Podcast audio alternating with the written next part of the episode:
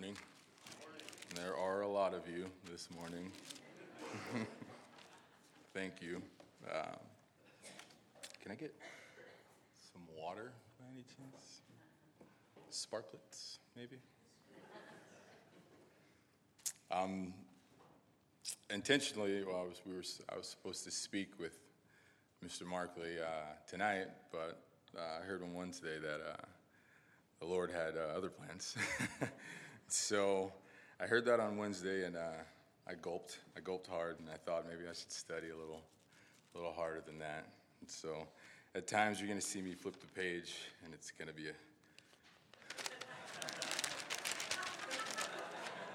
it's going to be a hard flip. I spoke with Rick, and uh, I, I, what I, oh, thank you, thank you, brother Bob, thank you. Oh, okay. Rick squared today, is what we call call each other. Rick spoke uh, to me about uh, what he wanted to speak on, and uh, I had something totally different until he uh, corrected my path and told me that he was going to speak on the workmanship of, uh, of, of Christ. So I said, "No, okay, I don't think I can do that." I was studying the, uh, the, the head coverings and. Um, and the head coverings, you have Adam and you have Eve. So you have man and you have woman. So in the beginning, it's man and woman, so you start from perfection. And I was studying Adam and Eve, and what better workmanship to speak on about God, uh, God's workmanship, than Adam and Eve. So we're going to get started. So please turn to your Bibles and uh, to Genesis, one of the greatest books in the Bible. I'll sprinkle that out there. I'm going to be speaking about the workmanship of God, and God's workmanship in the beginning um, is pertaining to Adam and his role in, in the Garden of Eden, and how that he was separated um, and anointed for God's glory to do the work of God and to glorify God. We're going to start off in uh, verse 1 of Genesis chapter 1. In the beginning, God created the heavens and the earth, and the earth was without form and void and darkness was upon the face of the, of the deep. And the Spirit of God moved upon the face of the water. And God said, Let there be light. And there was light. And God saw the light, that it was good. And God divided the light from darkness, and God called the light day. And the darkness he called night, and the evening and the morning were the first day. And God said, Let there be a firmament in the midst of the waters, and let it divide the waters um, from the waters.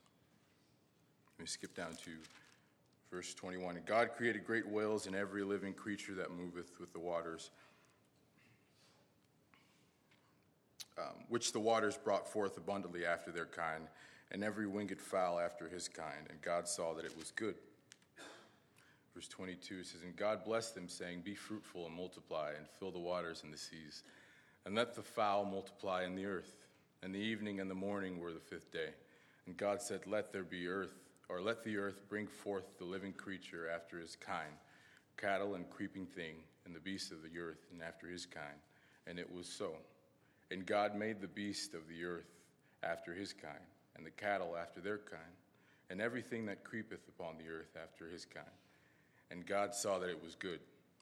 And God said, Let us make man in our own, in our image, after our likeness and let them have dominion over the fish of the sea, and over the fowl of the air, and over the cattle, and, all, and over all the earth, and over every creeping thing that creepeth upon the earth.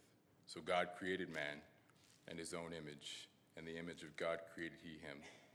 Male and female he created. So what we have here is an account of God and his creation. In six days he created the heavens and the earth. He made light he made night and day. He made the evening and the cool of the earth. He made fish, and his thought was to make man. He did have a garden, and it was the Garden of Eden. And uh, we see that there were things in this garden that he did not need man for.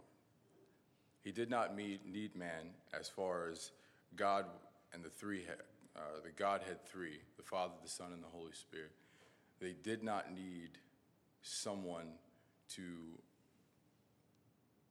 till the ground as far as as far as his creation. He didn't need um, a, or he had no need for man. That's what I'm saying. In verse 11, in chapter, chapter 1 and verse 11, it says, God let the earth,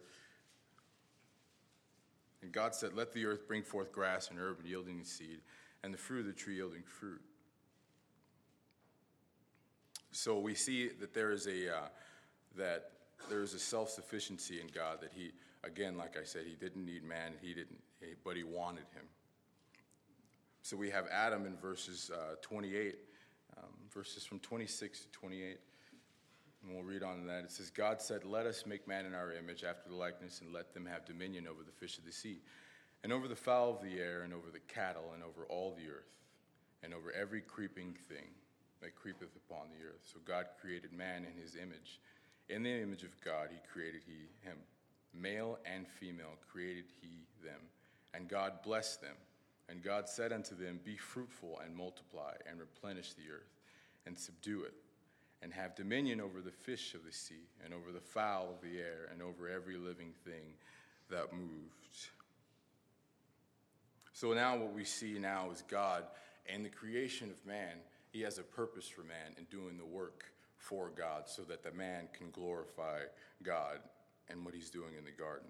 We see in verses in chapter 2 verse 5 turn there and every plant of the field before it was in the earth and every herb of the field before it grew for the Lord God had caused it not to rain upon the earth. And there was not a man to till the ground. Again the self-sufficiency of God.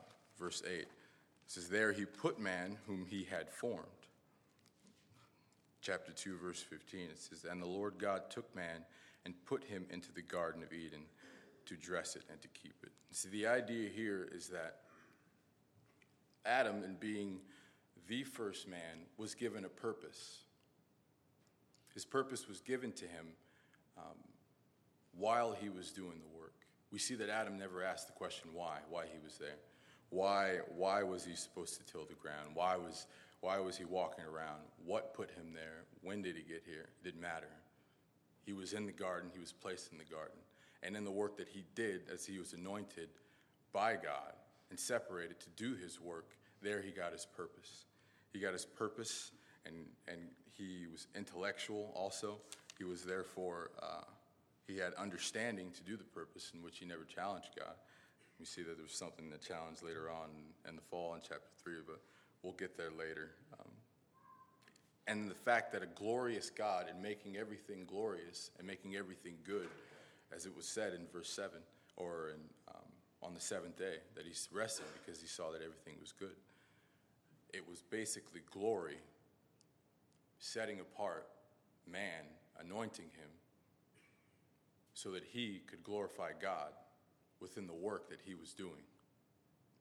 So it was glory glorifying God and his work. And in his own, we see that Adam gets his purpose and he gets glorified through the work that he's doing for God.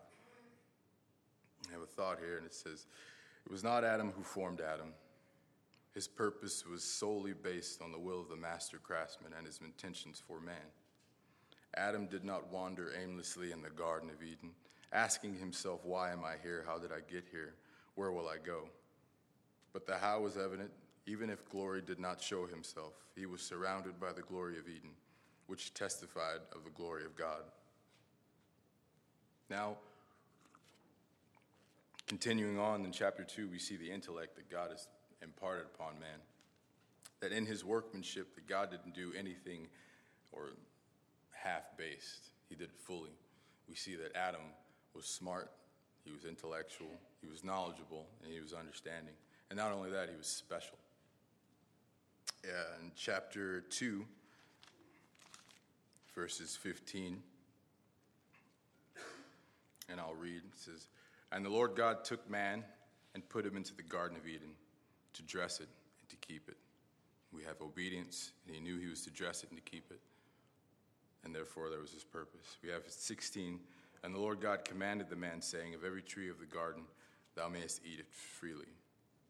We have law given, and freedom in the law to eat. Verses 17 But of the tree of the knowledge of good and evil, thou shalt not eat of it. For in the day that thou eatest, eatest thereof, thou shalt surely die. We have a warning from the law. We have an understanding that Adam knew of death, even though he was just given life, which is very interesting. You have verse 18. And the Lord God said, It is not good that man should be alone. I will make him a helpmeet for him. You have concern and understanding that the work is given, that after the work and during the work, man can be alone at this time. Verse 19. And out of the ground the Lord God formed every beast of the field and every fowl of the air and brought them to, unto Adam to see what he would call them. And whatsoever Adam called every living creature, that was the name thereof. He said God brought animals to see what he would call them, and that, that's what it was. Um, here you have an inquisitive mind of God. Um, you have an omnipotent God, omniscient and all knowing, but still, he still wanted to see what Adam would call these beasts. Um, and whatever he called them, that was it. I put aside here for a joke. Okay, I'm going to say. Um, I wonder, I, I, wonder what Adam was thinking when he came up to the platypus. I wonder if he had, a, he had to cough or something. And you think he's like cat, dog, platypus. I probably would have named something a little different. Maybe a wolf, Shamalam or something. Shamalam is at the door. But anyway, continuing in verse 20 says, Adam gave names to all the cattle and all the fowl of the air and every beast of the field. But for Adam there was not found a helpmeet for him. In verse 21 it says, and, and the Lord God caused a deep sleep to fall upon Adam, and he slept. And he took one of his ribs and closed up the flesh instead thereof. Now we have the, the, the workings of God making him an helpmeet, but we have, um, is, which is very interesting in reading this, verse 21 to 25, you have the understanding and the knowledge of, of Adam. And this also proves the workmanship of God um, and how God also had the, the intentions of woman to be in that workmanship as well, and the plan of his work to dress the field and glorify God as well. We have, uh, um, again, it's interesting. If you, you, read it fast, there's something in here in verses 22, uh, 21, and 23 that if you do read fast, you, you, will miss it. Um, so I'm going to read it fast and see if you guys get it. And the Lord God caused a deep sleep to fall upon Adam, and he slept, and he took one of his ribs and closed up the flesh instead thereof. And the rib which the Lord God had taken from man, man made he woman, and brought her unto the man. And Adam said, This is now bone of my bone, and flesh of my flesh. She shall be called woman, because she was taken out of man. Therefore shall a man leave his father and his mother, and shall cleave unto his wife, and they shall be one flesh. And they were both naked, man and his wife and we're not ashamed. Anybody get it? No, it wasn't the last part. They were both naked. It was, in verse 21, in verse 20, 20 uh, 22, you have, you have the work of God and you have the understanding of Adam, which is really cool, I thought. And I'll read it for you slowly. And the Lord God caused a deep sleep to fall upon Adam, and he slept. And he took one of his ribs, and he closed up the flesh instead thereof. Verse 22 And the rib which the Lord God had taken from man made he a woman, and brought her unto the man. Verse 23 And Adam said, This is now bone of my bones and flesh of my flesh. She shall be called woman, because she was taken out of man. Now, what you have here is understanding that when God moves, this is from Adam, when God moves, Adam recognizes that it was not him who did it. Verse 22 says, The rib that was taken from man made he woman. The work, when it's heavenly, when it's anointed, when it's set apart, and it's God ordained, Adam recognized it, that it wasn't his work. It wasn't the work of Adam that brought out woman. I mean, duh. but in Adam's case, do you, I, as far as many think, I mean, in this study, I was studying this for a week, and I was asking some of the people at work who, they, I mean, they always ask me questions like, "What do you think of Adam? What do you think of, you know, the first man? What do you think of him?" And and their questions, "Oh, he just, you know, wandered around the garden aimlessly, eating fruit." It's like, no, he was a knowledgeable man, and and and the fact that he, that was the things that were revealed to him by God, that he can recognize that this is a this is God's work. I mean, I could ask every man in here right now when they first saw their rib who's married. If you're married, if you're a man, you're married, you first saw the woman that you were going to marry, and you knew that that was your rib. That's a revelation right there. It's not like a, it's a woman. Hey, Robert, shaking your head, yeah. That's my rib, right? and just to think of the account is when Adam, you know, he woke up and, you know, it's like, ah, he's doing calisthenics to, you know, compensate for the rib that was gone. And out comes woman, that's a revelation to him. He's like, I didn't do this. This is the work of God. And then you have him prophesying um, in verses 24. It says, Therefore shall a man leave his father and his mother, and shall cleave unto his wife, and they shall be one flesh. And they were both naked, man and his wife, and were not ashamed. Again, 23 says, This is now bone of my bones and flesh of my flesh. She shall be called woman because she was taken out of man. Now you have the intentions, or, or, or you have to ask the question um, how did Adam know who, what a father and a mother was? He didn't have one. that only shows the intention of Adam and the revelation of God through his intentions. And what were his intentions? He planned on making a lot of babies. He knew he was going to be a father later on. He knew he was going to, that Eve was going to be a mother. So that means that Eve was included in the work and the, and the workmanship of God and the perfectness um, and imperfection. Just decide they had no belly buttons. Sprinkling that in there. to even think um, about the wonder and the workmanship of God and how, how how, and I was able to dwell on this this past week, and how babies are made in the womb, and how for nine months they are housed. That's unbelievable. When you think about it, I mean, if you've got eyes that grow, and what really blew me away was like, it's gonna be weird, but the, the fingernails. Like, there's fingernails inside. I, I don't know. I don't know if I'm a finger, but I'm just saying that there are fingernails that, and you have fingernails, and you have you have the psalmist who, who understands this in Ecclesiastes, and, and you have Psalm 139, 13. This correlates to the same thought I had, not, not the fingernails, but just and the fact that women are in the, in the workmanship of God. He says, You made all the delicate inner parts of my body and knit me together in my mother's womb. Ecclesiastes 11:5. Just as you cannot understand the path of the wind or the mystery of a tiny baby growing in its mother's womb, so you cannot understand the activity of God, who does all things. Later on in chapter 3, or very quickly in chapter 3, I don't know, we're not given the timeline as far as when, when woman was, uh, had fallen, but the reason why I say woman is because Eve wasn't given her name until after the fall, after they had sinned. Um, but he called her Eve because she was the Eve of all life. Um, Adam knew his wife after that because apparently he didn't know her well enough. They experienced a lot of first time things after the fall that they didn't have to experience when one of them, which is, was, was undoubtedly pain.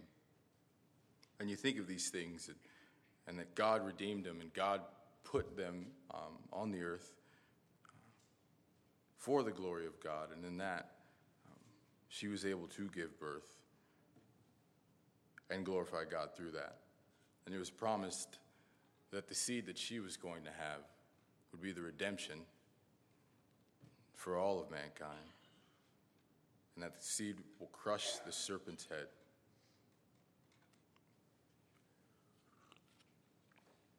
I mean, as far as going on the uh, the first of everything, you have Adam, and then you have now Eve outside of the garden, and you have a glorious work that is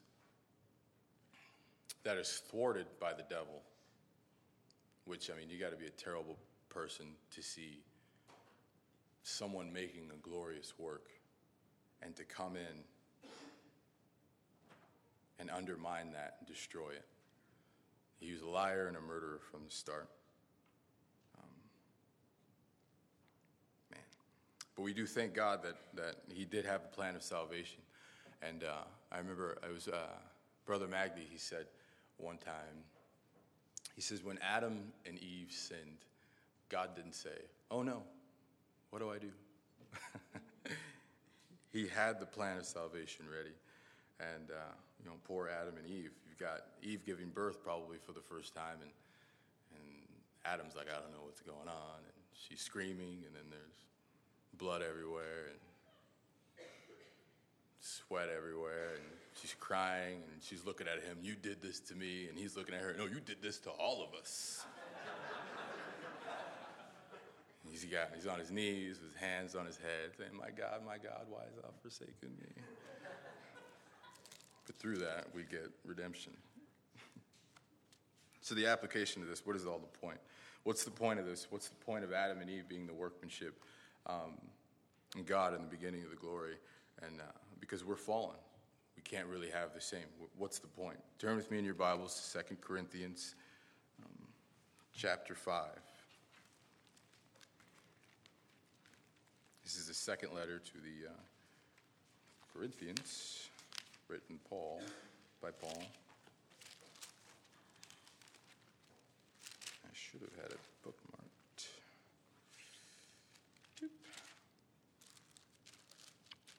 Second Corinthians chapter 5. And I'll begin by reading in verse 14. It's for the love of Christ constraineth us because we judge that if one died for all, then we're all dead. And that he died for all, that they which live should not henceforth live unto themselves, but unto him which died for them and rose again. Wherefore, henceforth, know we, know we no man after the flesh, yea, though we have known Christ after the flesh, yet now henceforth know we him no more. Therefore, if any man be in Christ, he is a new creature. Old things are passed away. Behold, all things are become new. And all things are of God, who hath reconciled us to himself by Jesus Christ, and hath given to us the ministry of reconciliation. Therefore, if any man be in Christ, he is a new creature. He is a new creature. All things are passed away. Behold, all things are become new. Once again, therefore, if any man be in Christ, he is a new creature creature, old things are passed away. Behold, all things are become new. For God so loved the world that he gave his only begotten Son, that whosoever believeth in him shall not perish but have everlasting life. Do you believe it? Do you believe it? Do you believe that, that, that God sent not his Son into this world to condemn the world, but that the world may be saved through him? Do you believe it? That's the question. Do you believe that the work that Christ did on the cross the work that we heard that we could worship this morning, and the work that was given unto us, that if you believe that, you will become a new creation. You will be a new creature. Everything is old. All, all the old things are passed away. Behold, all things are become new. By his blood, we are reconciled unto Christ, a perfect man. So now, in his perfection, if you believe that, you can glorify God through Christ, just as Adam in the garden found purpose in his life that he was able to glorify God by dressing the garden. Now, in doing the work for Christ, you can glorify God. That was the comparison. That's what I wanted to show you guys. And, and you get purpose from that. We are beseeched by Paul also in Romans 12 that I beseech you, therefore, brethren, by the mercies of God, that you present your bodies a living sacrifice, holy acceptable unto God. Why? Which is your reasonable service. If you believe it, you won't ask why, just as Adam didn't ask why. What did he do? He, in obedience, he tended the field, and in that he glorified God. Now that glory, set apart glory, so that he can do the work to glorify God, we can do the same. And the same fact that in our fallen states, we cannot see God. But because of the work on the cross, and his shed blood, and we believe in his resurrection through repentance, what we heard, and you need those three things death, burial, resurrection. You need blood, you need repentance of sin, and you need the acceptance of the Savior. If you do that, then these things you can glorify God now. And not only that, the purpose that you have in working for Him, again, you don't have to ask why. Um, men are special. Um, God has imparted upon us wisdom intellect. You got to ask yourself now. Now in these days, we have this postmodern um, atheism that goes around that completely denounces God, and atheism obviously does that. But not only this, nowadays, what it is, if you get rid of God, you get rid of the purpose for man. You get rid of the workmanship of God. You get rid of um, the uniqueness of man that God has imparted upon us. We have uh, Nietzsche who said, um, We will need lanterns to be lit in the morning hours, meaning that those without God will have no vision, no sight to see anything in the morning hours where daylight is, where God obviously made the light for man to walk. He says their mind intellectually will be gone. There's no purpose for them. Why? Without God, there is no purpose.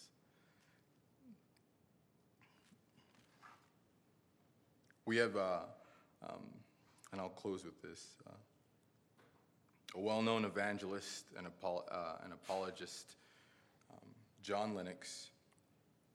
Um, he spoke at an apologetics conference in Costa Mesa a while back, and he, uh, he expounded on the purpose and the intellect and also the dignity of, of, of man as imparted to us by God.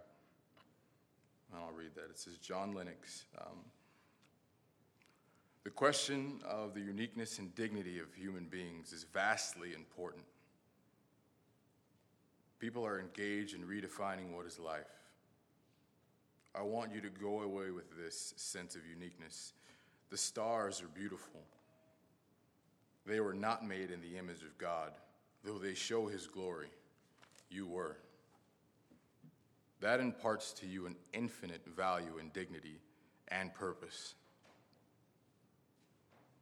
If ever I needed convincing that human beings were unique, I would say this, ladies and gentlemen God became one. God became one. And with that, I'll give it up to Rick Markley, my better half. I'm going to take this.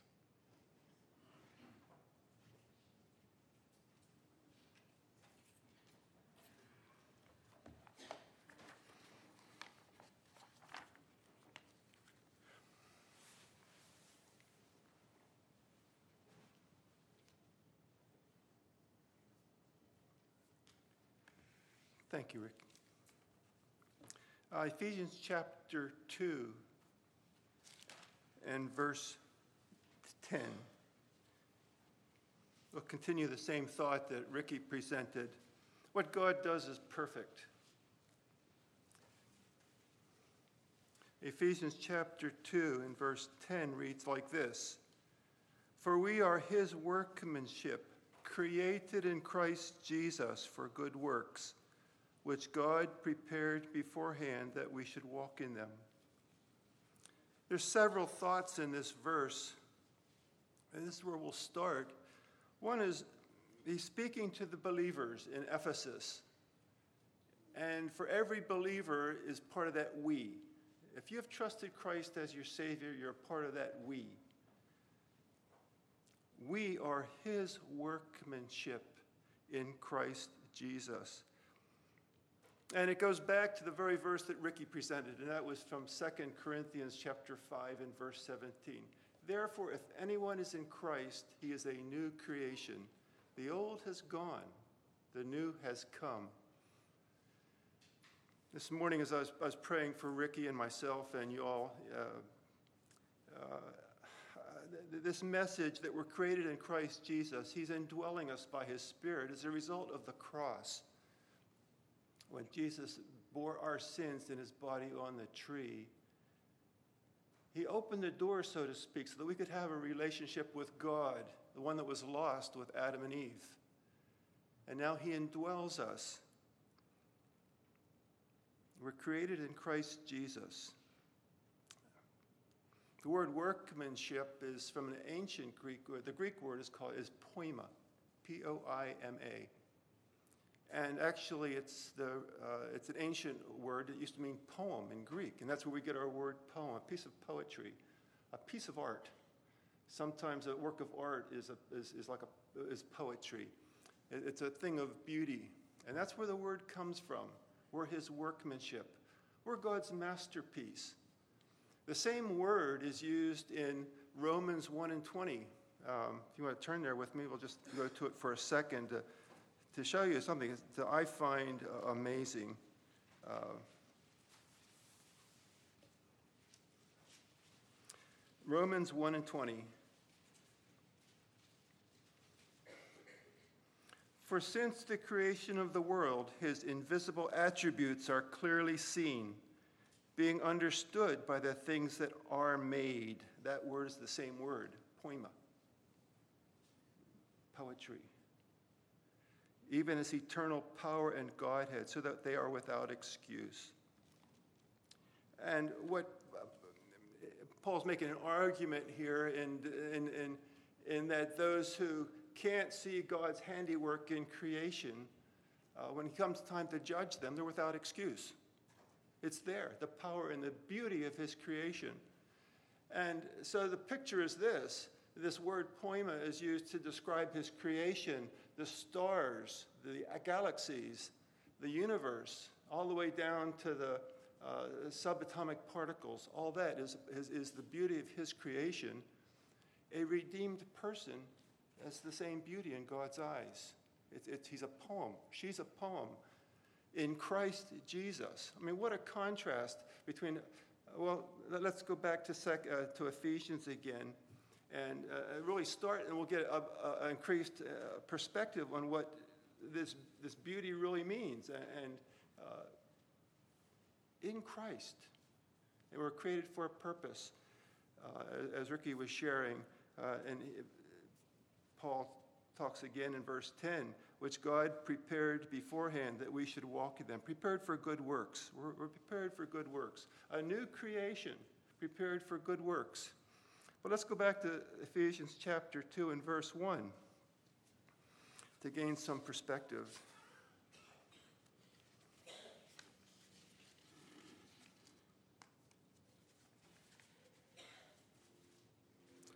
I was going to say, uh, as I was praying for Ricky and myself and, and you all this morning, uh, this treasure that we have within us, uh, created in Christ Jesus, He's in us.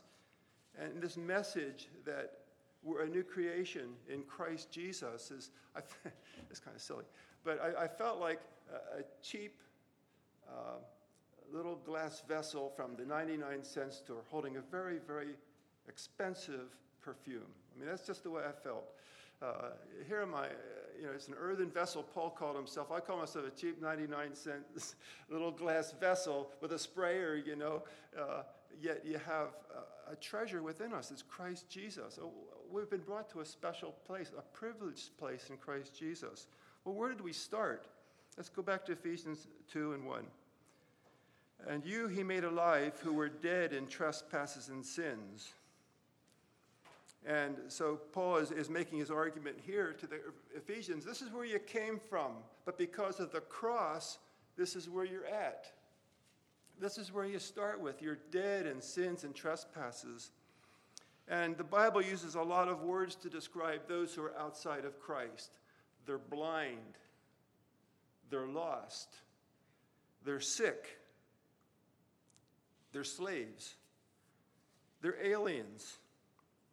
And here he uses the phrase, they're dead. Now, no, we're not ethically dead, we're not morally dead, but we're spiritually dead because of the rebellion of Eve and, and the sin of Adam and Eve at the very beginning. That's our nature. We're, we're dead spiritually, we have no relationship with God. And what God would like is to restore that relationship. So he's planned ahead of time what he was going to do. Those who would take Christ as their Savior, and for this his son had to come and go to the cross. But for those who would do that, he had a plan as to how they would be restored. Uh, he had a blueprint. They're predestined, uh, and we'll talk more about that in a moment. They were predestined. Uh, he had a blueprint as to what the plan was for everyone who chooses Christ as their personal Savior. First, they're going to be adopted as sons. Then they're going to be forgiven of their sins. Then they're going to gain an inheritance. They're going to have this treasure within them. They were dead in trespasses and sin. That's where we were. Spiritually dead. How bad was it? Verse 2 In which you once walked according to the course of this world, according to the prince of the power of the air, the spirit who now works in the sons of disobedience. So, Paul is reminding the Ephesians, and it's just as well that the Word of God is reminding us what our condition is outside of Christ. We walk in the course of this world. Uh, sexual immorality. Uh, you serve only yourself. Impurity, lust, evil desires, and greed. Uh, I was watching an ad for a movie the other night on TV, and it sounded just like this Come see this movie because this is going to be just about you. Impurity, lust, greed, you know, and these are uh, ways to attract people to the movies. But this is our condition outside of Christ. Following the course of this world. It's also according to the prince of the power of the air. So many things are satanic, and I'm glad Ricky mentioned this in his message that the work of Satan is to ruin lives. That's his whole goal. Can I ruin this life? Diabolical, evil, actively seeking to ruin lives. That's the work of Satan. And we're just swept along with that outside of Christ. There's nothing to hold on to. Just, the world just takes us right along. And Satan does his work in destroying lives. I can remember going to college, and there are so many uh, people I know just kind of, you know, they were all in the same freshman class together, and they all go off and go this way, this way, this way. They all kind of disappear by the end. Just a few wind up at the end. Lives are ruined. Immorality, lust, greed. Lives are ruined outside of Christ. That's the work of Satan. There's judgment to come. Among whom, verse 3, among whom we all once conducted ourselves in the lusts of our flesh, fulfilling the desires of the flesh and of the mind, and were by nature children of wrath, just as the others. And so that's our condition. He reminds Ephesians of this. And it speaks to my heart. That's where I was outside before I came to know the Lord as my personal Savior. On that broad road leading to destruction, that's where Satan wanted me to go. And just by his grace, I heard the gospel message. I met my wife, and uh, uh, uh, I had a yearning in my own heart to know what the truth was. I mean, I'd always gone to church but I was missing something. And that's what we shared the first time that we were on a, actually a trolley uh, in Pittsburgh. We're heading to her church. She, I asked her how she got saved, and she told me the story of the, um, uh, was it the, we think for a second, it's the publican, rich man and the publican. And the preacher had pointed out it was the, it wasn't the, the, the rich man it was the publican or the, no, it was the Pharisee, right? The Pharisee, uh, you know, was praying how great he was, and yet it was the publican who got saved because he repented of his sin. He knew he was the sinner, and that's what spoke to her heart. There was this yearning in my heart, and then I heard the gospel message, and uh, eventually it sunk in. Okay, and it took it was it was a spiritual awakening in my own heart to realize that the issue was that I had to trust Christ as my my own savior. The cross work was for me. And so I rejoice in verse 4 here. But God, who is rich in mercy because of his great love with which he loved us, even when we were dead in trespasses, made us alive together with Christ. By grace you have been saved. Well, marvelous. I mean, to me, that's a, these verses to memorize. These are treasure verses, uh, a jewel here in the Word of God. He's rich in mercy and his great love. You know, mercy is not getting what you really do deserve. That's mercy. And God is rich in mercy. Justice is getting what you do deserve. Grace is getting what you do not deserve. And that grace is what God is pouring out on us because of the work of Christ on the cross and his, and his He's, his resurrection, and he's alive, and he's working in the lives of each believer. I mean, it's fantastic.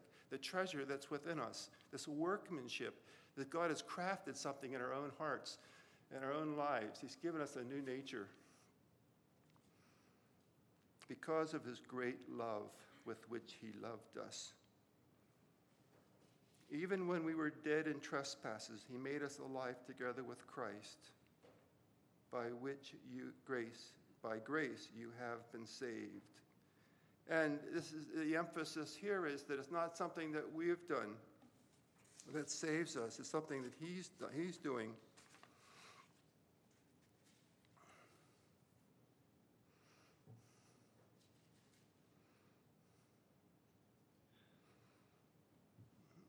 John 3:16 for God so loved the world that he gave his only begotten Son, that whoever, whoever believes in him should not perish, but have everlasting life. That's his plan, okay, to recover those who have been or who are lost, those who are dead in their sins and their trespasses. That's his way to recover them. It was in the cross of Christ.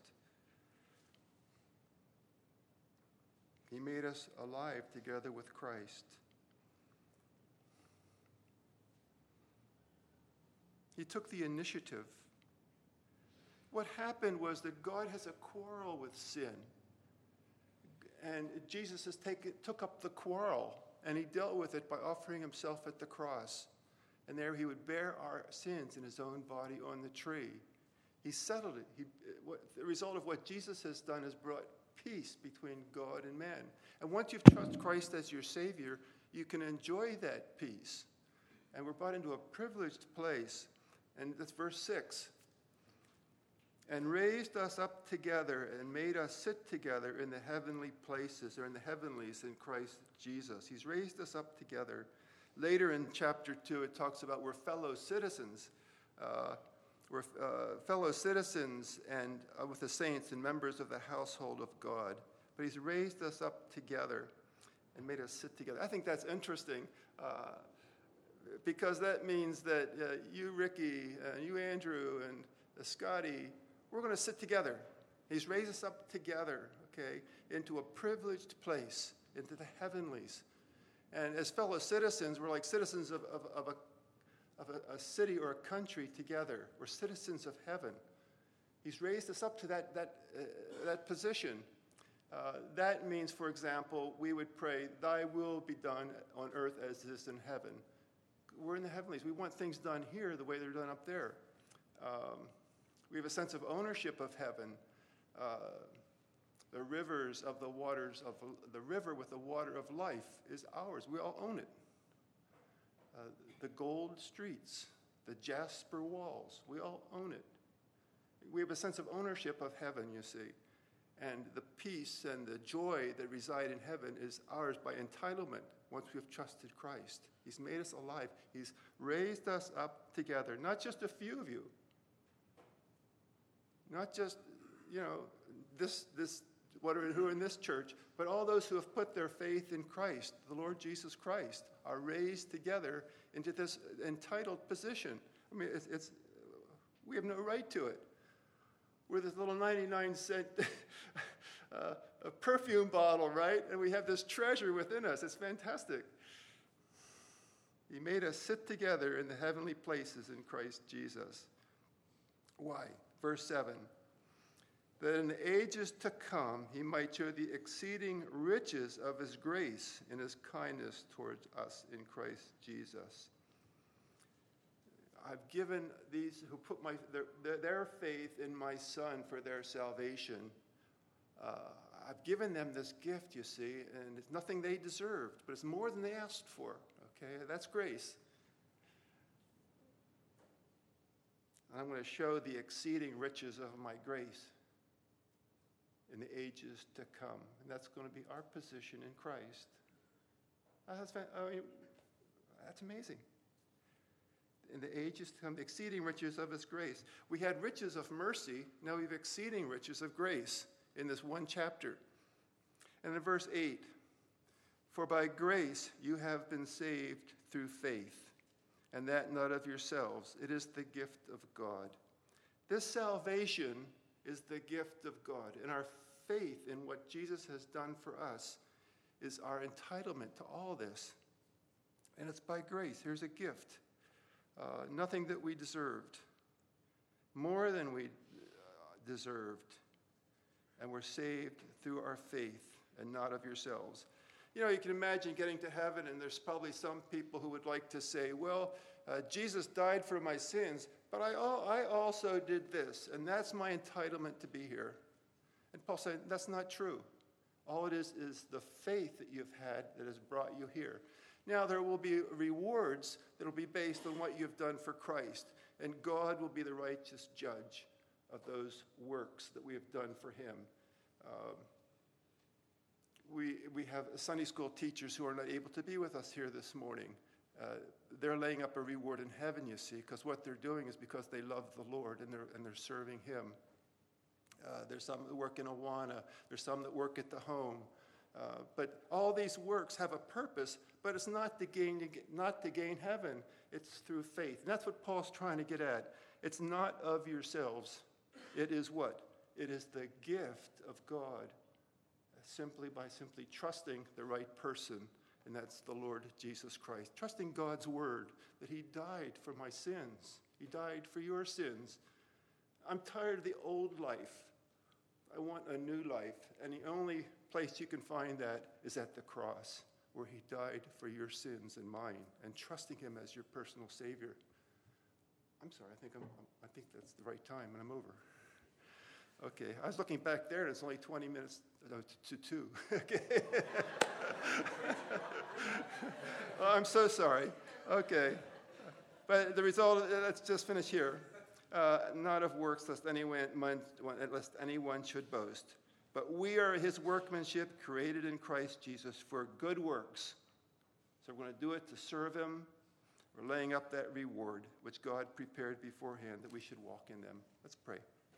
Our Father in heaven, we do praise and thank you for the work of the cross. We thank you for the indwelling of the Holy Spirit of God that seals us for him. May He live through our lives and uh, live in us, Lord. May He be the King of our lives.